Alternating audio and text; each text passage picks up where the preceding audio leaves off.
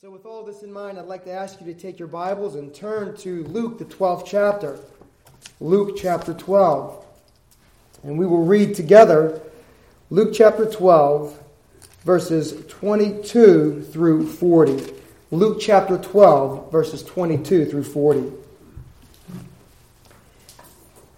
And he said unto his disciples, Therefore I say unto you, take no thought for your life, what ye shall eat neither for the body what ye shall put on.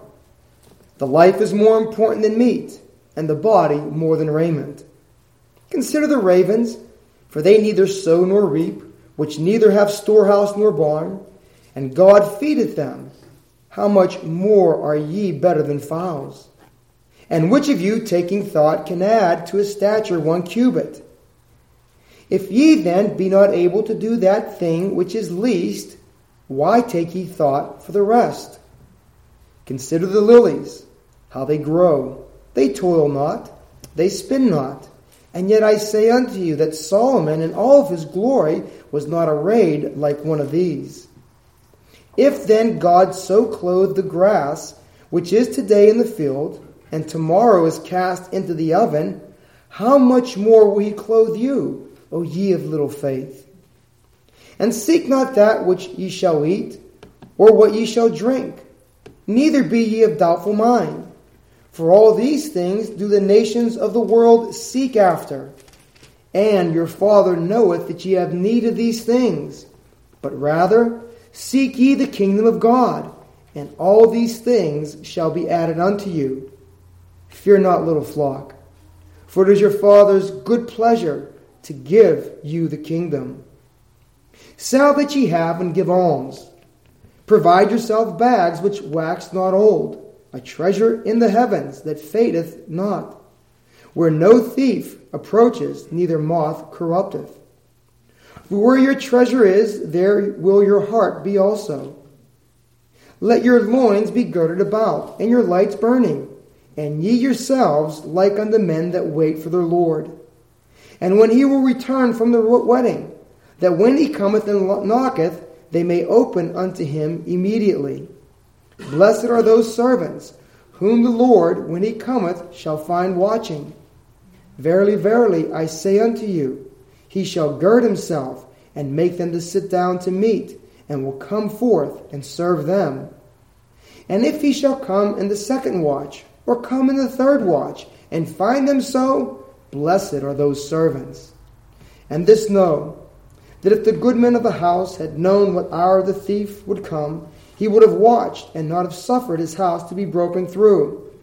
Be ye therefore ready also, for the Son of Man cometh at an hour when ye think not.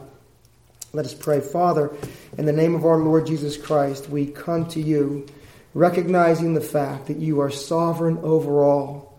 Recognizing the fact, Father, from what we have heard in your word this morning, that your Son, the Lord Jesus Christ, is given an everlasting and eternal kingdom. His dominion will know no end. And it is to that kingdom, Father, that He calls us. It is to that dominion under which He calls us to live. And Father, as our good shepherd, He knows the, the sometimes anxieties or fears that we have with this thought of seeking your kingdom first. And so, Father, what we pray in this morning hour is that we would hear the words of our good shepherd who says to us, Fear not, little flock, for it is the Father's pleasure, your pleasure, Father, to give to us the kingdom. And so, Father, open up this passage for us, we pray. By your Spirit, apply it to our hearts.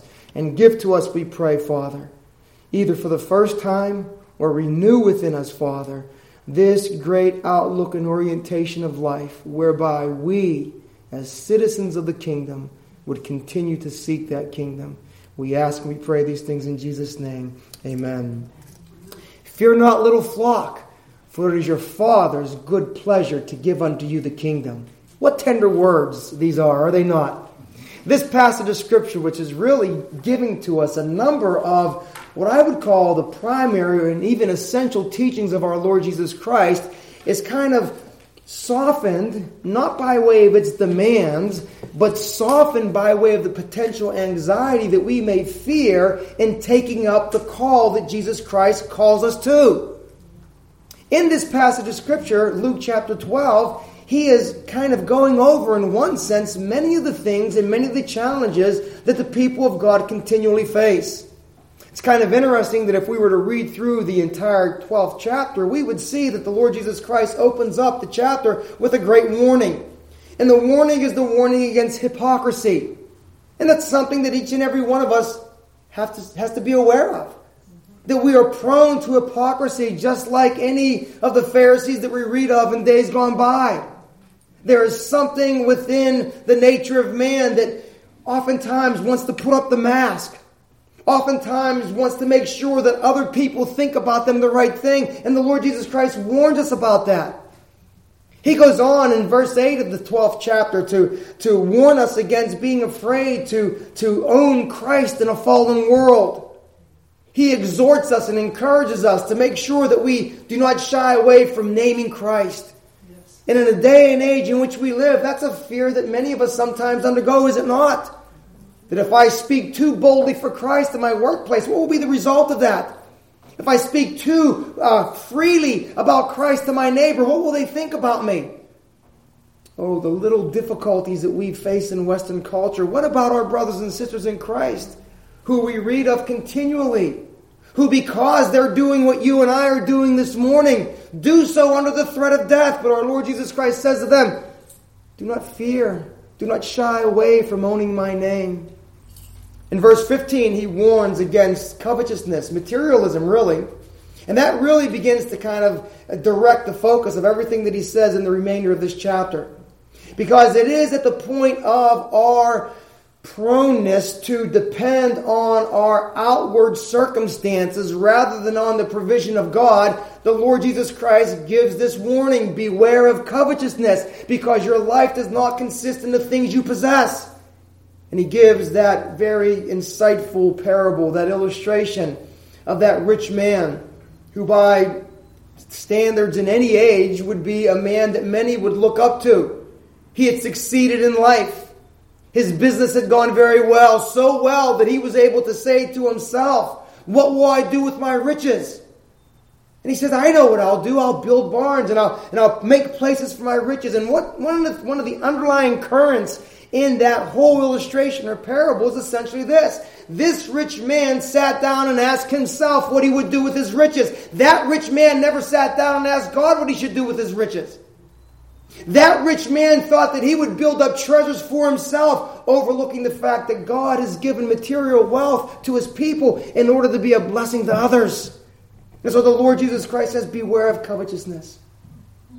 He also goes on to talk about how that, uh, how that the, the people of the world, the Gentiles, this is kind of what moves and motivates them. And we see that this is really true in our day as well, is it not? We, we, we, we, we see the, uh, the effect of, of, of, of, of commerce and we see the effect of, of capital. And these things are not bad in and of themselves. I don't think that there's ever been maybe some of you who know history better than me may be able to correct me on this. I don't know that there's ever been a very um, uh, prosperous or um, nation or state that did not have a good, sound economic system. You need it. You need it for defense. You need it for education. You need it for so many things. And so, what we see our Lord kind of drawing attention to is that the Gentiles seek after these things. And that's one of the keys. They seek after these things. And it's purposeful that our Lord Jesus Christ says in verse 31 But you, followers, citizens of a heavenly kingdom, but you seek the kingdom of God, and all these things will be added unto you. You know how many times we look and we observe and we see individuals, and sometimes we find even ourselves wasting ourselves away for that which God has freely promised to give. Worrying ourselves away for that which our Heavenly Father has taken responsibility for. Wondering what will come next, overlooking the fact that God Himself is, is, is promised to be our Father. And it's in this whole context that the Lord Jesus Christ gives that great call It's, and again, as I said before, it's one of the it's one of the fundamental calls of our Lord's ministry. Seek first the kingdom of God. The kingdom of God, that huge category that kind of permeates our Lord's entire ministry. He comes preaching the kingdom. This kingdom that can only be entered through the doorway of repentance and faith. Repent for the kingdom of God is at hand. This kingdom that rules over all. This kingdom which directs the, the, the outlook of life. And he knows when his disciples hear that call to seek first the kingdom of God, in the back of their minds, they're probably saying, "Well, what about my? What about my what about my provisions for my family? And what about this? And what about that?" And that's why he says the words of our text today in verse 32 Fear not, little flock. It is your Father's good pleasure to give to you the kingdom. Tender words and large promises. Tender words, fear not, little flock. Large promises. It is your Father's good pleasure to give to you the kingdom. And so, what I want to do is set before you this passage of Scripture under that primary point tender promises and excuse me, tender words and large promises to the children of the kingdom.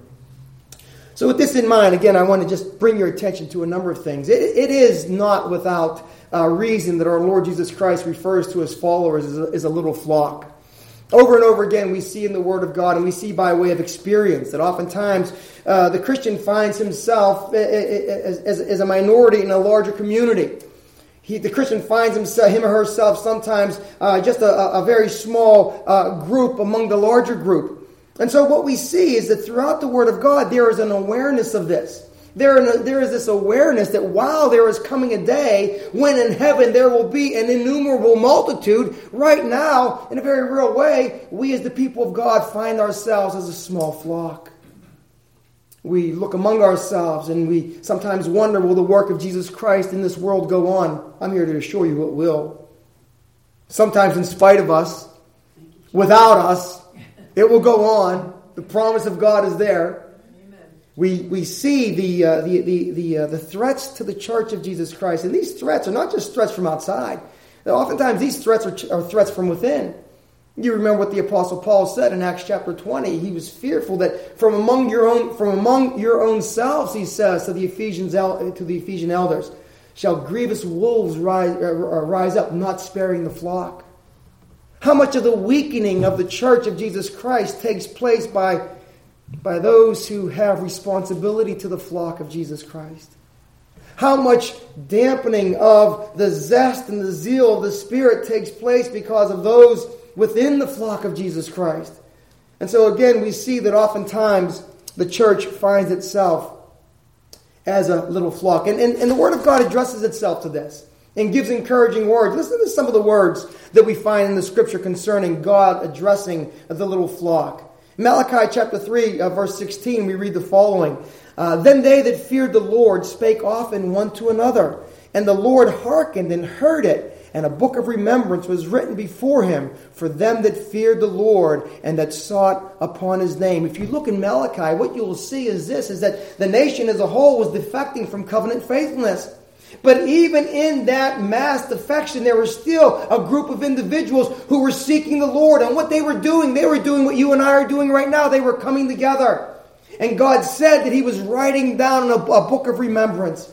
Remember last week we talked about the library of heaven and all those books that are in heaven. Remember last week we talked about in Psalm, it was Psalm 56, I think, verse 8, that, that book of remembrance where all your tears are recorded. We read today from, uh, from Daniel that a book was brought before the Ancient of Days. Oh, the library that's in heaven. Won't it be a wonderful thing to read one of, those one of these days? So again, God is saying to Mount through through the prophet Malachi that he has his eye on his little flock. Another passage of scripture we read is in Isaiah chapter 1, verse 9. And, and Isaiah says this Except the Lord of hosts had left unto us a very small remnant, we should have been as Sodom, and we would have been like unto Gomorrah. Except the Lord of hosts had left unto us a very small remnant, we would have been as Sodom, we would have been as Gomorrah. Notice what Isaiah is saying here. Isaiah is saying, recognizing and understanding that apart from the grace of God, Israel was no better than Sodom or Gomorrah. And you and I look within ourselves and we say, apart from the grace of God, we are no better than sinners around us. And except, the, except God had left to himself a remnant and called us to be that remnant, where would we be? If you ever ask yourself that question, where would you be without the grace of God? What would you be without the grace of God? Isaiah says we would be no better than Sodom and Gomorrah. Another passage of Scripture, Jeremiah 23, verses 3 and 4. God says this through the prophet I will gather the remnant of my flock out of all the countries I have driven them, and bring them again unto their folds, and they shall be fruitful and increase. And I will set up shepherds over them, and which shall feed them, and they shall fear no more, nor be dismayed, neither shall they be lacking, saith the Lord. What do we see here? God again is saying that He will gather His small flock together. He will appoint shepherds over them. And every time we see the concept of shepherds in the scripture, our mind immediately should go to, to the person of Jesus Christ. Christ. And that's what brings us back to the passage of Scripture we're considering today. When the Lord Jesus Christ says, Fear not, little flock, he is standing before them in his majestic and, and tender role as the shepherd of the sheep. Fear not, little flock. So, what I want to do is I want to take a look at this passage of Scripture, as I said before, and we will consider a number of things concerning it. But as I said before, the thing that I want you to know and understand by way of a primary point that we're making this morning is that Christ makes to, or excuse me, Christ speaks to his little flock tender words and gives to them very large promises that God has instructed him to give. But let's take a look at the passage here now. Verse 32 Fear not, little flock, for it is your Father's good pleasure to give to you the kingdom. The first thing that I want you to see here is this idea of fearing not. Now, it's amazing how many times this command is found in Scripture. It's found at least 80 times. The command to not fear, the command to face life in the fullness of faith. The command to engage life with all of the grace that God gives. The command to not shy away from the providential circumstances that God has put us in, but to engage them fully in the power of the Spirit of God and with the Word of God permeating through us. You see, fear not. And the reason why our Lord says, Fear not, as I said before, because He understands the nature of the, of the task that He's calling them to. He is calling His little flock to seek the kingdom of God even while from a human perspective it may be bewildering to do so. It may not even make sense to do so. And it may cause a degree of hesitation. And so our Lord Jesus Christ says, Fear not. And when he does this, as I said before, he introduces himself to us as the shepherd of the sheep. Because he says, Fear not, little flock. He could have said, Fear not, my disciples. He could have said, Fear not, my followers. He could have said, Fear not my church, and all the and and and not for nothing, I would have been preaching up all those terms if, that, if that's what the text of Scripture said. I would have been preaching up the concept of the church if he said, Fear not church. I would have been preaching up the concept of discipleship if that's what he called it. But here, purposely he said, he says, Fear not little flock. And I think again, there's something purposely tender and compassionate in that statement of our Lord Jesus Christ. And it's this idea that he is the shepherd of his sheep. You know, we see our Lord Jesus Christ presented to us over and over again in the Word of God as a shepherd. And I would even suggest to you, I think the Lord Jesus Christ takes great delight in making himself known as the shepherd. I think he takes great delight in making himself known as that one true shepherd that God appointed over his flock. I think he take I think he takes great delight in the fact that God, his father, loves him in a particular way because as the shepherd he gives his life for the sheep. John 10 17. Therefore my father loveth me because I lay down my life for the sheep. God the Father has a particular love for his son because the son, as the shepherd of the flock, lays down his life for his sheep. Isn't that an amazing thing? And I think the Lord Jesus Christ, as I said before, I think He loves this title. I think He wants to be known by this title.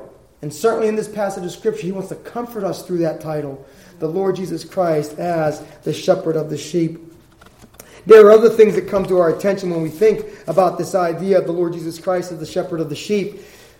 We have a number of passages of Scripture that we can turn to. We're not going to turn to them all. But what I want you to see is that there are three passages that come to our attention when we see Jesus Christ in his function as the shepherd. And those three passages set before us three great ideas concerning the Lord Jesus Christ in his, in his shepherding ministry, if I can put it that way. The first thing that we see by way of our Lord Jesus Christ is he identifies himself as the good shepherd. We see this, as I said before, in John chapter 10, where the Lord says this I am the good shepherd. The good shepherd giveth his life for the sheep. What a wonderful passage of Scripture. I am the good shepherd. The good shepherd giveth his life for the sheep. What, the, what, what, what makes the distinction between the good shepherd and the shepherd for hire? The good shepherd gives his life for the sheep. The good shepherd lays down his life for the sheep. The good shepherd has, his, has the well being of his sheep in mind. And therefore, the good shepherd lays down his life for the sheep. Another passage of Scripture where we see a descriptive term by way of the, the shepherd, uh, our Lord Jesus Christ as the shepherd, is found in Hebrews chapter 13, verses 20 and 21. And we often read this passage of Scripture as a doxology. And in that passage of Scripture, the Lord Jesus Christ is brought to us not so much as the good shepherd, but as the great shepherd. Phenomenal, isn't it? Again, Hebrews chapter 13, verses 20 and 21. Now the God of peace that brought up again from the dead the, our Lord Jesus, that great shepherd of the sheep. He's not only the good shepherd, he's the great shepherd. Another passage of scripture taken from Peter. Peter speaks of the Lord Jesus Christ as the chief shepherd. Whatever pastors are to the flock of God, and they, and, and, and they are significant whatever pastors are in the purpose of God. And, and, and again, that's, that's, that's important. There is a sense in which every pastor is nothing but an under shepherd under the chief shepherd. And what we see here in, in 1 Peter chapter 5, verse 4, Peter says this, And when the chief shepherd shall appear, ye shall receive a crown of glory that fadeth not away. Now that passage is significant even in the context of Luke. Because one of the things that I haven't mentioned yet, and I'll develop this in a little bit, and I'll make just mention of it here now very quickly, is this: is that in this whole in this whole conceptual framework of seeking first the kingdom of God, there is an idea that I think is oftentimes overlooked when we think about the kingdom of God. And in Luke chapter 12, an idea that is connected intimately with the concept of the kingdom of God is that those in the kingdom actively await and look for the return of Jesus Christ. Amen. That's why he said in verses 35 through 37, again, conduct yourself in a way uh, as a servant who's looking for the master to return. That's all in the setting of what it means to be in the kingdom. So to seek the kingdom of God means to seek the return of the king as well. That's why he gives that warning. He says, listen, listen, if the good man of the house would have known what time the thief was breaking in, he would have been on the watch for it. And what's the idea? What's the purpose? Be on watch for the return of your, of your king. Your king who returns to you. Your king who is coming in glory. Your king who, according to Peter, is coming with great reward. Every time I, I, I, I think and, and, and, speak about the return of our Lord Jesus Christ, I, I, I can't help but using uh, the story of Robin Hood as an illustration. And many of you might be thinking, well, where are you going with this Robin Hood? You know, give, robbing from the rich and giving them the poor. Well, that's really not what I'm talking about from the story of Robin Hood. But you remember what Robin Hood and his merry men were doing while they were kind of, again, taking from the rich and giving to the poor. I'll pass that by as far as commenting on that right now. But you remember what they were doing. They were waiting for King, what was it, King Richard, I think it was? They were waiting for King Richard to return. That's really the driving theme throughout the whole story waiting for King Richard to return. And there they were, living under the evil reign of the Sheriff of Nottingham. Well, we have our Sheriff of Nottinghams as well in our day. And what God calls us to is to faithfully expect the return, not of a King Richard, but the return of King Jesus, the chief shepherd of the sheep. You see this idea? This is what it means to seek the kingdom of God. To seek something means to set out by way of purpose to seek some, something means to set out by way of determination. To seek something in particular means that we're not going to be distracted by something else. It means that there is going to be a focus on certain things and not focusing on other things. And that's what it means to seek the kingdom. But included with this is this idea of having this anticipation for the return of our Lord Jesus Christ. And so again, we see this by way of the Lord being the shepherd, the great shepherd, the good shepherd, the chief shepherd of the sheep. Now, when we take a look at the qualities of this shepherd, our hearts are kind of magnetized toward the Lord Jesus Christ when we understand rightly what the scriptures teach about uh, Jesus Christ as shepherd. Because the first thing that we see about our Lord Jesus Christ as the shepherd of the sheep is that he is the shepherd who seeks his sheep. He is the shepherd who seeks his sheep. We read in, uh, in, in uh, Matthew chapter uh, 18, verses 12 through 14. And our Lord is saying this How think ye, if a man have a hundred sheep, and one of them be gone astray, doth he not leave the ninety and nine, and goeth into the mountains, and seeketh that which is gone astray? And if so be he find it, verily I say unto you, he rejoices more than uh, more, I'm sorry, he rejoices more of that sheep than of the ninety and nine which went not astray. Even so, it is the will of your Father in heaven that not one of these little ones should perish. And therefore, in order that not one of these little ones perish, God the Father sends his Son to be the good, the great, the chief shepherd, to bring into his flock those who the Father has called his own. Not only does he find his sheep, but he leads his sheep. This is the great promise and the great comfort that we see in Psalm 23, is it not? Psalm 23, verse 3 He restores my soul. He leads me in the paths of righteousness for his name's sake. What a shepherd you have! What a shepherd you have. He leads you in paths of righteousness for his name's sake. But did you see the first part of, the, uh, of that verse? He restores my soul. Oh, the sheep of Jesus Christ sometimes get knocked around and battered, do they not? Sometimes they barely escape the jaws of the, of the predator. Sometimes they are weighed down with all kind of burdens. Sometimes they come into the, in, in, into the sheepfold bleeding and battered.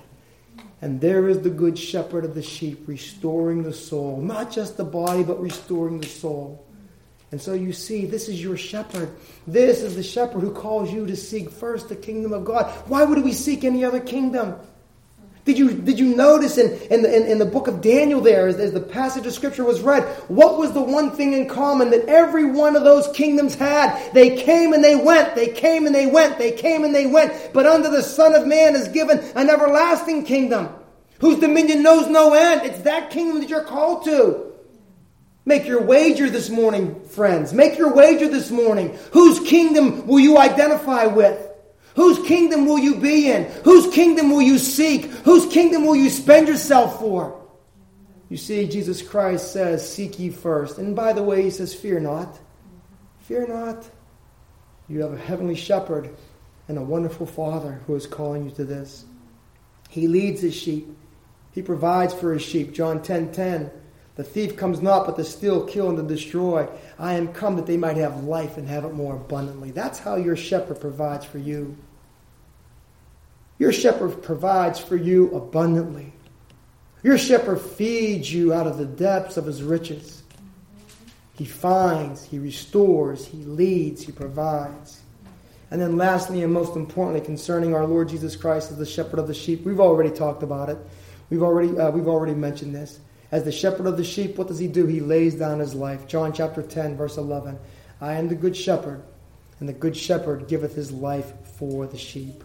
Oftentimes in the Word of God, when, when you read that expression, they were a sheep without a shepherd, it's a reference to that, to that body of people who have forsaken God. It's a reference to that body of people who do not have God. It's a reference to societies and cultures which have turn their back on the voice of the shepherd? Are we as a nation sheep without a shepherd?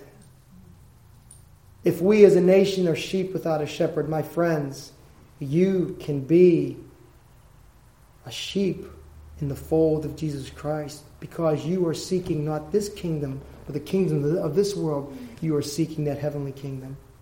And so again, all these qualities by way of who and what our Lord Jesus Christ is. And as I said before, this kind of this this this is kind of the the heading under which those tender words are given.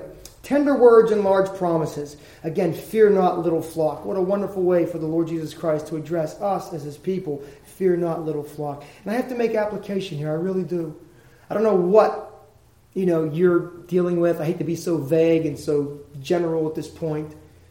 But we all come to church, don't we, with life behind us. we all come to church with the week behind us and the week in front of us. And who knows what's going to happen? We know what happened last week. Who knows what's going to happen in the week to come? And maybe, as I said before, you're coming in here needing restored. But what I want you to see and what I want you to understand is this. No matter what the week behind was, and no matter what the week in front was, I want you to see that Jesus Christ speaks to you very tender words Fear not, little flock. Look to this coming week and fear not, little flock. Look to the bad news that you heard last week and fear not, little flock. Listen to the command of Christ. Contextually here now. I kind of I kind of jumped ahead a little bit and went to the return of our Lord Jesus Christ. Consider the words of, of our Lord Jesus Christ contextually now when he says to us who live in an affluent society, who have been given the gifts of, a, of personal ability and the gifts of societal structure to be able to create wealth. It's one of the blessings of our land. You and I don't have to don't have to wonder. We, you, how can I put it? How can I put it like this? You and I don't have to just look to one sum of capital that's there and say who's going to get their piece of it. You are blessed with ability and are blessed to live in a society where you are able to create wealth. Mm-hmm. But Jesus Christ says to you, who has who has the, who have this ability to create wealth, he says to you, he says to me, sell your possessions and give alms. Sell your possessions and give alms and store up for yourself a treasure in heaven. What is our Lord saying here? Well, some have taken this to mean that our Lord is saying, sell everything you have and give it all away. That's probably not exactly what he's saying. What he's saying really has to be understood in the, in the setting of the parable about that rich man. Remember, we talked about that rich man who asked himself the question, didn't ask God anything, asked himself the question, What am I going to do with my riches? And God ends up saying to him, You fool, you thought you had days ahead, but this night thy soul will be required of you. Then whose will be those things that you have provided for yourself? And what our Lord is teaching in this section of Scripture is essentially this that those who seek the kingdom of God must always use their resources as a source of blessing to their fellows, to their fellow brothers and sisters, and to those who they see in need. That's what the whole giving of alms is all about. The idea that God blesses us not to accumulate resources on earth. God blesses us, and I even hate to put it this way because it's going to sound somewhat mercenary. God blesses us in order that through our blessing of others, God may store up for us treasure in heaven. I hate to put it this way because it sounds so crass. But your giving of alms is the spiritual retirement 401k program. it, it is. I mean, I hate, I hate this. I hate to sound so crass, but but that's what you're doing when you are when you are giving to those who are in need, and when that material thing is being transferred from your hands into the hands of another. There is spiritual treasure being stored up for you. Again, we do that with our retirement, don't we? certain set, certain percentage, set it aside, set it aside. You say to our kids, look, you know, as soon as you start making, set it aside, set it aside. Christian brothers and sisters, those of us in the kingdom of God, set it aside, set it aside, set it aside. Set it aside. So some of us might be saying, hey, come on. How can I do that? I can barely make ends meet now. Fear not, little flock. It's your Father's good pleasure to give unto you the kingdom. This is amazing. Because on the one hand, Jesus Christ, our Lord Jesus Christ, the great shepherd of the sheep, what does he say? He says, seek the kingdom. Then on the other hand, he says, it's your Father's good pleasure to give you the kingdom. Isn't this a wonderful thing, the way we see how, how spiritual realities come to us? What God commands, we humbly ask for him to give, and then he graciously and happily gives. I think it was Augustine who said, command what thou wilt, and then give what thou commandest. Whatever you command of me, command it and then give the grace in order that, in order that, that I might do what you command. And so we see then in this passage of Scripture that our Lord Jesus Christ is addressing all those fears that, that the reality of serious discipleship and following of Jesus Christ calls for. Now, you know how, how narrow that gate into the kingdom of heaven is, don't you? You know how narrow it is and how straight that way is. And if you were left to yourself to find a way into that kingdom, you would never penetrate those doors. Oh, but come through the way in which the shepherd has laid out for you. And what is that way, you ask? What's found in Mark chapter 1, verses 15, verses 14 and 15. Jesus Christ came preaching the gospel and saying, Repent, for the kingdom of heaven is at hand. Repentance and faith open the door. And so, again, all these coming into the presence, not only, not only being led into the presence by a good shepherd, but now being led into the presence of a heavenly Father. And what I want you to see from this passage of Scripture by way of the designation of our Father as a Heavenly Father, what I want you to see uh, in, this, in, in this designation is essentially this. Understand that there is a sense in which the Lord Jesus Christ is laying before us God in His graciousness. Now, this is very appealing to us. It's wonderful to know that God is God over all. It's wonderful to know that God, by way of His majestic majesty, is the sovereign over all. The Lord God omnipotent reigns. It's one of the refrains that you'll hear in heaven. It's one of the principles through which you live this life. And we think of God in all of His majesty. We think of God in all of His awesomeness. We hear that passage of Scripture and we kind of identify with it, which says, It is a fearful thing to fall into the hands of a living God. But isn't it wonderful to know that that fearful, living God is now our Father through faith in Jesus Christ? This is one of the dearest ways in which the Father presents Himself to us. I'm saying to you, I think that every, that every form of religion that is not able to embrace God as Father is an impoverished view of religion. It's a religion that will never satisfy the individual longing and need. And here is God coming to us as Father, becoming our Father through faith in Jesus Christ. You know the passage of Scripture, Galatians chapter 3, verse 26. For ye are all sons of God through faith in Jesus Christ.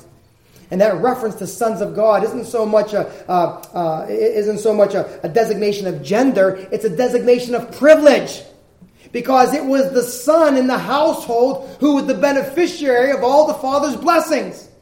It was the son in the household is the one who would be the heir of everything that the father had. And you are all sons, in spite of Mrs. or Miss or sister, or you're all sons through faith in Jesus Christ. You've been brought into the blessings of your father. And the thing that we see primarily here is not these, not, is not, is not blessings by way, or merely blessings by way of material uh, goods. God grants them. The blessing is, is much larger than that. And this is why we said tender words and large promises. Well, what is the large promise? Fear not. It is your Father's good pleasure to give to you the kingdom. The kingdom that we read about in Daniel chapter 7. The kingdom that has an everlasting dominion. The kingdom where the Ancient of Days is given to the, to the Son of Man, that dominion which has no end. That kingdom where, whereby Jesus Christ is professed as Lord of Lords and, and, and King of Kings. That kingdom on all of its glory, that kingdom in all of its splendor, that kingdom in all of its grace, that is the kingdom that the Father is giving you. And so we see here, again, this large promise and so, my brothers and sisters, I, I, I bring this message to something of a close with, with these questions. And, and the questions are essentially this What kingdom are you seeking here this day? Can I be more personal? What kingdom were you seeking when you walked into this church this morning? And can I plead with you that as you leave this church, that you will seek the kingdom that that good and gracious and loving shepherd calls you to seek, and that your good, loving Heavenly Father graciously gives to you. My friends, seek the kingdom of God. And let's seek it without fear, knowing who we have underneath us and behind us knowing what promises sustain us, knowing what shepherd is ours, and knowing what fathers is our, father who, who, what father is ours. Let us go and seek this kingdom in such a way to where the way that we live, uh, if you don't mind me say, saying this, my prayer for, for all of us is that God would is that God would through our lives adorn the gospel of Jesus Christ. That God through your life would make the gospel attractive. That God through your life would make the gospel of Jesus Christ compelling. That God, through your life, would give a glimpse to others as to what it is to live in the kingdom. And then my prayer is that God would give you the opportunity to make that known by way of word, to make that sensed and felt by way of deed. You see, this is the kingdom that we are called to. And this is the kingdom that you are promised. And this is the kingdom that God is, is, is giving to you. And this is the kingdom that your heavenly, good, great and chief shepherd tenderly calls you to. My brothers and sisters, we have a Savior to proclaim in the midst of a world that is, that is intoxicated with its own sin. May we, by the grace of God, so live for Christ that the world around us will see this great shepherd of the sheep.